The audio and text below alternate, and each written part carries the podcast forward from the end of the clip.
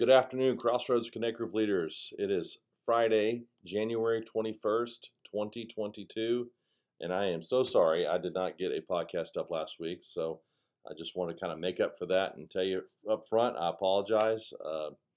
My week got ahead of me, and unfortunately I did not get that up, so I am here back today, and I've got the podcast for this week. We are in session 2, or lesson 2, of Case for Heaven by Lee Strobel, and hopefully you got a chance to get through your lesson last week and have some good discussion, but I wanted to just kind of go right in on the lesson this week. A couple things real quick. Each week you come to study, we will cover 2 chapters. Last week was chapters 1 and 2. This week it's going to be chapters 3 and 4. And so those chapters will, again, you're not going to cover everything in the chapter, but the video teaching should complement that, should discuss some of the same things that were discussed there. I know some of you may or may not be using the videos, and that's perfectly fine. If it makes more sense for you guys just to read and then discuss and answer the questions, that's fine too. But we do think if you do all 3, answer the questions, watch the videos, and read the chapters, we believe that could be a really, really powerful, exciting thing for your group to do together. A couple announcements right off the front end. I just want to say Superstart is coming up. It's a high-energy weekend event for 4th through 6th graders. It's a really awesome event. All my kids went through that. We host it here at Crossroads. It's put on by CIY, one of the greatest youth organizations in the country. And I just want to encourage you, if you have kids that age, don't wait around, because those seats will fill up fast, and you definitely want to make that investment in the life of your kid. For $65, it's an overnight deal that they will remember probably the rest of their life. I know my kids still talk about the impact that CIY has had on them throughout their upbringing here at Crossroads. So Friday, February 4th, and Saturday at 3 p.m. and it's $65. You can register for that at crossroadschristian.org/events. And reach out to our children's ministry if you have any further questions regarding that. But so this week's session 2, just like every other week here with this lesson, we are no opening discussion questions. Just you're going to kind of open with prayer and then jump right into the video. Each video is about 20 minutes, as you've probably already seen, and I would encourage you to do that. The password, and I do apologize, when we sent the email out, I capitalized the H. The password for the videos is lowercase, all one word, Heaven Now. 2 words put together for the password. Heaven Now, all lowercase. So let's just kind of jump into the questions. The question number 1 says, the term corroborate means to support with evidence or authority in criminal cases. Why is it important to have corroboration from witnesses to determine the truth? It's a great, great opening question to talk with your group. And just a couple of notes we put on there. First of all, corroboration from others solidifies facts. And when it solidifies facts, it brings credibility to what the truth is being said. And so other people may have other answers, but we just want to give you some easy answers that you can discuss there with your group. Think about court cases. Think about criminal activity, all those sort of things, and how corroboration helps solidify that and brings credibility to what was being told. Question number 2. The 4 Gospels are rooted in direct and indirect eyewitness testimony, and they were written to the events they describe. And they the 4 Gospels are rooted in direct and indirect eyewitness testimony, and they were written close to the events they describe and have been preserved throughout history. Why are these facts so important to consider when judging whether or not the events about Jesus' life, ministry, and death and resurrection can be trusted to be accurate? I know that question's a mouthful. I even had a hard time saying it. But the answer to that question is that we live in a culture that believes everything it hears. If you think about things that go viral on social media, Twitter, YouTube, Facebook, you name it, oftentimes some of that stuff that's out there isn't even true, but for whatever reason, people take that as the true gospel or actual true news. We live in a culture where you're not 100% sure what news is accurate and which one's inaccurate. And so we have to really take all that into consideration. But when we have facts that speak to the authority of who Jesus is, it makes everything better. So, for example, you know, when you think about, we're going to get into that in some further questions here in just a minute. But it wasn't. We don't believe Jesus for just because he said he was Jesus. We believe him because of all the other things that have corroborated his story. So, as you think about that and think about the culture you live in, realize not everything you hear and not everything you see is to be believed as truth. Only those things that can be supported with facts and eyewitness accounts are the things that we should believe. Number three, near-death experiences can corroborate the Bible's claim that our soul continues to exist even long after our physical death.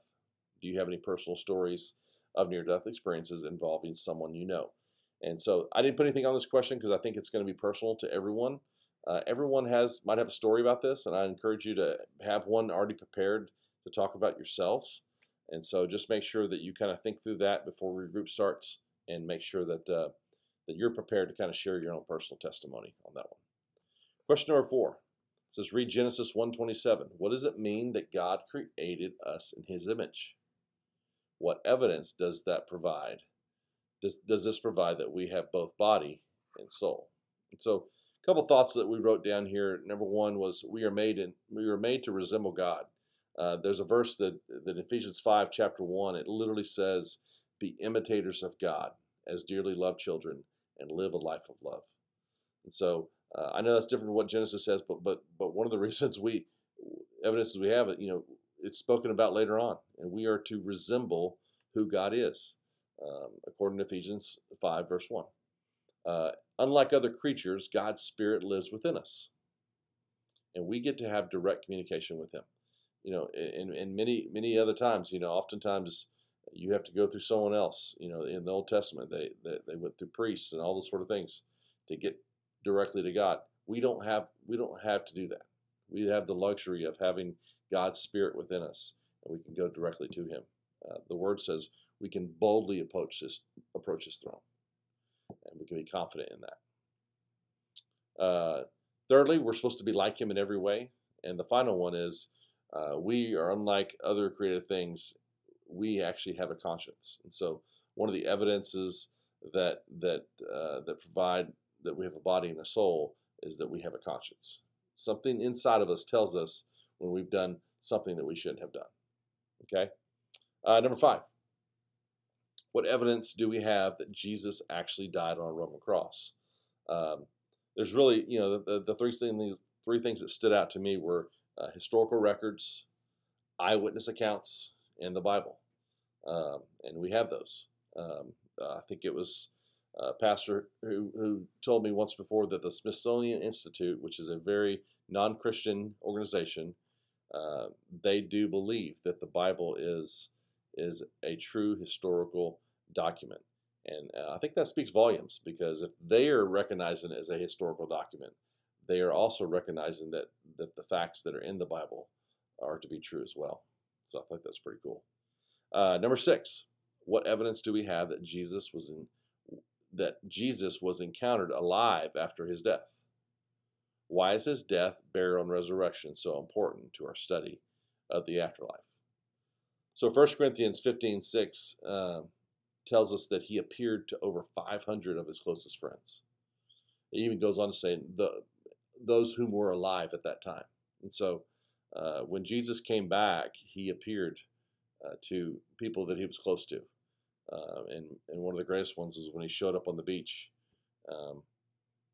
to restore Peter for denying him three times in the Gospels. So that's pretty cool.